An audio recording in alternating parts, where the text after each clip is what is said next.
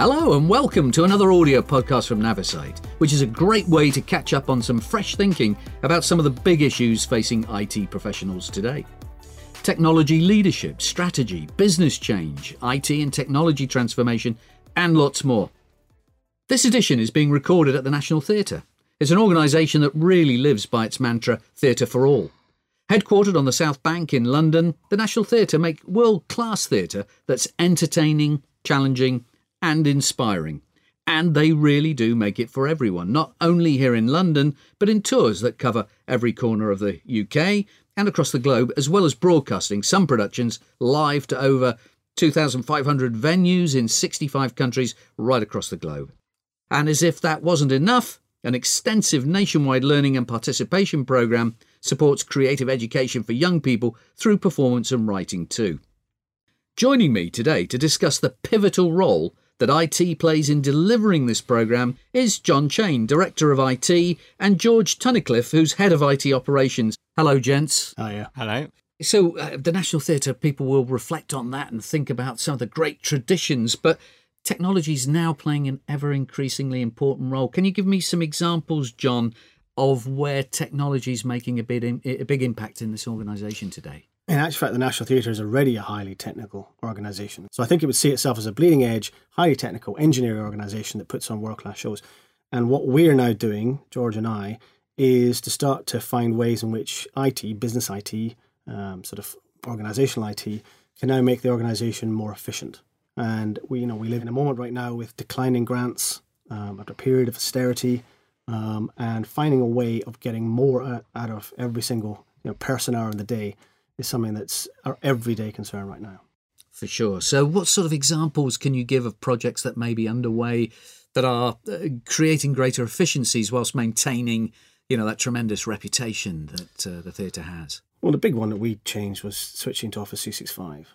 I mean, that's. I mean, we're in the middle of many different projects right now, not all of which are complete.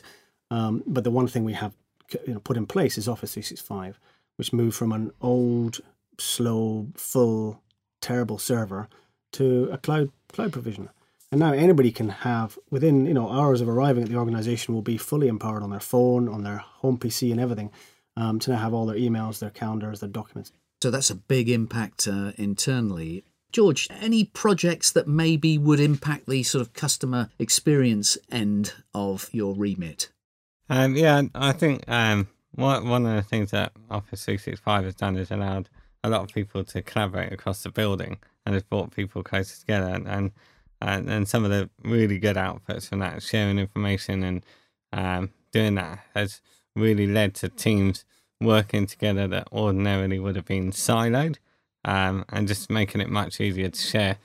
So, what about any other sort of customer enhancements that maybe make the whole experience of, of buying tickets and coming to the theatre? Are you involved in any of that aspect as uh, part of the IT team, John? We, I mean, we provide the full infrastructure for our ticketing platform. Um, and that is one of the things we did early on, in fact, is to move the back end of that, which is Tessitura, which is a kind of industry standard CRM that we all use. Um, we moved that from on the fifth floor in the building here to Navisite's private cloud. So we have fully clouded up our website, and that contains the CRM part. So that's that that that I think is a, a big change. We haven't deployed e-ticketing yet, right? E-ticketing is relatively straightforward from a technical perspective.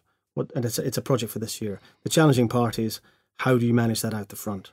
Um, so it's a project for this year um, to kind of roll that out. That'll be interesting to see how that that uh, that pans out. So, also, um, you you touched upon George the impact that technology was having on employees. How many people work here, and and uh, what how do they work? Do they have PCs on their desk? D- describe, if you can, the working environment and and the impact that you're making on that. Um, I think so. One of the things that we've done within the team is, is start to build up profiles of the way people work within the building, so that we can start to give technology to people in the, in the right way that they can actually consume it, um, rather than a pre-described way that then they have to fit around the things that we do.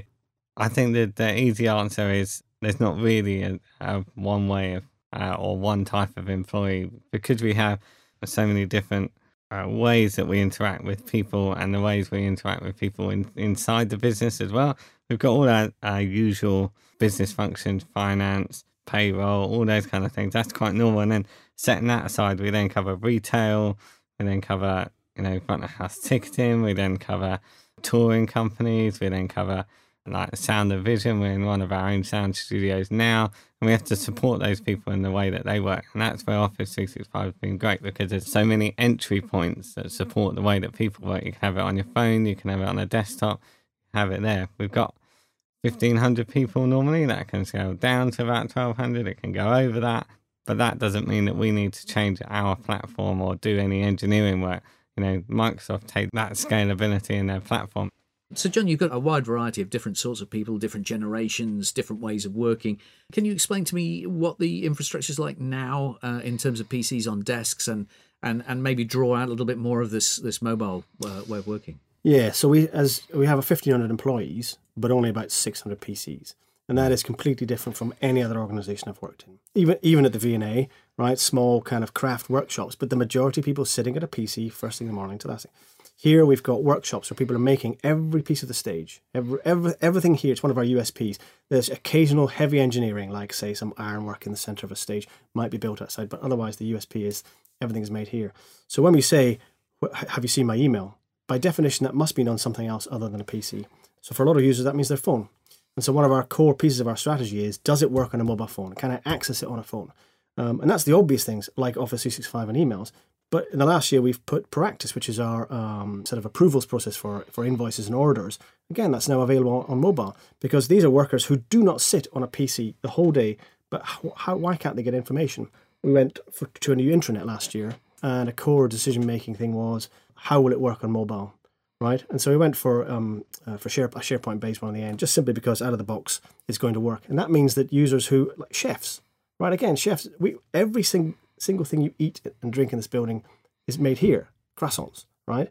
Uh, down in the basement. And so again, these are people who we would like to, we're not, we're not, we're not finished yet, we would like them all to be participating in that kind of information awareness. Um, why do we work here? It's not just because you made a croissant, but look at the work we've made. And so we have some people who are rich in their access and some people who are actually quite poor. And that, that is a real challenge. And that is why essentially everything goes cloud. Because if it's on the cloud, you can get it on your phone. Um, if we're hosting it, then how did you get there? Via the Wi-Fi, via 4G. Even our disaster recovery basically says all the networks are down, 4G will still work. You'll still get plans, you'll still get communication um, on Office 365. So it really is a, a, the broad spectrum of this building um, encourages cloud pretty much. So, so was this a, a, BYOD policy uh, that you guys brought in, or? Uh... We don't really have a BYOD policy because BY, BYOD is by default. People are bringing their own phones primarily. So, for example, uh, a senior management meeting in other organizations would be phones down, phones face down. Let's not get distracted, right? Maybe there's laptops, but maybe, uh, again, some people do, some people don't. Here, everybody's on the phone. Every senior manager is getting their agenda and any papers that are produced on their phone. And that is that is a cultural, you know, arrival point. And we're not talking about generations here. We're talking about across the generations. I now expect to be able to just pick up the phone and say, "Oh, I did get that document." Uh, George, what about security issues around the, you know, sort of B- BYOD is by default almost? Uh, does that create headaches for you guys or not? So again, uh, it's it's just a uh, a case of designing the platforms that you want to use. So again, you know, using as a service things rather than having one part on site, one part off site, um, or in the cloud. It's about using those as a service platforms and bolting them on, so you know what your information flow is. So it's email, sharing files, and you know just just sending basic information in and out. But you know where those entrance and exit points are. They're either physically the person sitting in front of the PC, you know which software sorts out for us. Then we've got um, OneDrive, um, and if that's being uploaded to the web, then we use ForcePoint, and then we get Proofpoint through Navisite, which uh, does data layer protection across email. So, uh, you know, on top of the basics of what Office 365 offers us. So it's looking at information flows and then just as putting those protections in place across them. You know, we have an information security officer, we have a legal team, you know, starting with basic frameworks and then starting to put those in and making them more intelligent later on. It's what myself and John work on the principle of is, you know, you've got to start somewhere. So start and then tune it later. I guess once you have that ethos of uh, you know BYOD by default, uh, mobile 1st mm-hmm. it becomes easier to drive that sort of way of working because you you have set the the sort of ethos. Well, you actually eliminate solutions that would be more complicated because people say, well, we could buy it and put it in house. You say, but then how are you going to serve it out through the Wi-Fi? How are you going to how are you going to authenticate? Right? If you say, does it plug into you know ADFS? Can we authenticate off the web? And they say yes, it does. Then automatically say, well, that's a better solution. So so if you think the IT strategy is simply to move ourselves out of the building, I mean, something that we haven't touched on is we have a data center upstairs on the fifth floor, right? It has river views, right? It is entirely inappropriate as a, a room to be using for servers. It's too small. Uh, it has old power and old cooling, and we don't really have a backup for that. We have an, another even more inappropriate room um, at the bottom of a stairwell in, a, in a, one of our other buildings. Um, and so when we looked at that, we thought this is crazy. We can't expand it we can't provide the gold service that people want in this space. Yeah. So therefore, it's automatic we move out, and that's really started our whole strategy: is get ourselves out of this building completely. And, I know that people talk about ninety nine percent cloud. I don't think it will be fully that, but that's the mantra, right? There'll be some things we leave here for performance reasons, sure. um, but otherwise, once you say that, then a lot of the complicated solutions actually back away because simplicity is being forced by the fact that someone else has built it or not, and you can access it or not.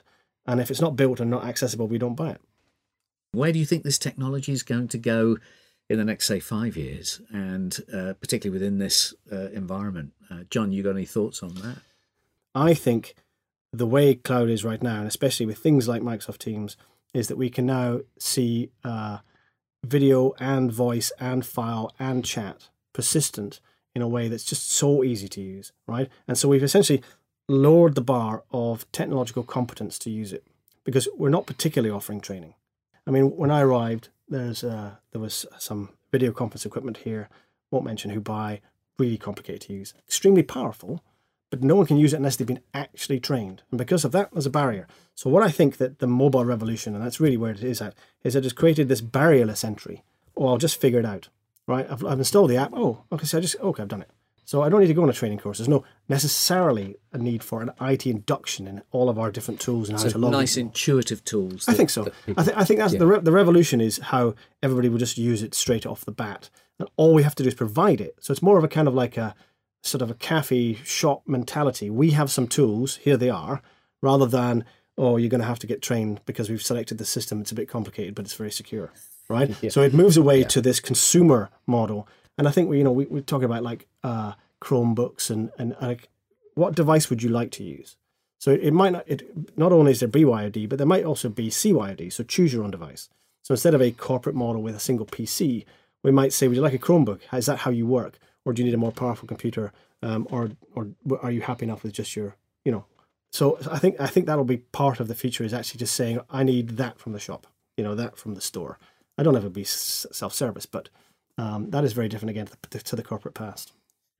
And George, is, is that uh, something that resonates with you? What's your view? Uh, yeah, definitely, definitely. I think I think further to, I think John's kind of nailed it there. So I'm not going to add anything to that. But I think for for me, um, in in what cloud does in, in terms of as a service offerings, I think we'll start to see the final pieces of the puzzle being put together where you can run your entire infrastructure either across various different offerings as we do, uh, you know, which me and John are quite comfortable with because we've done it before in various different ways.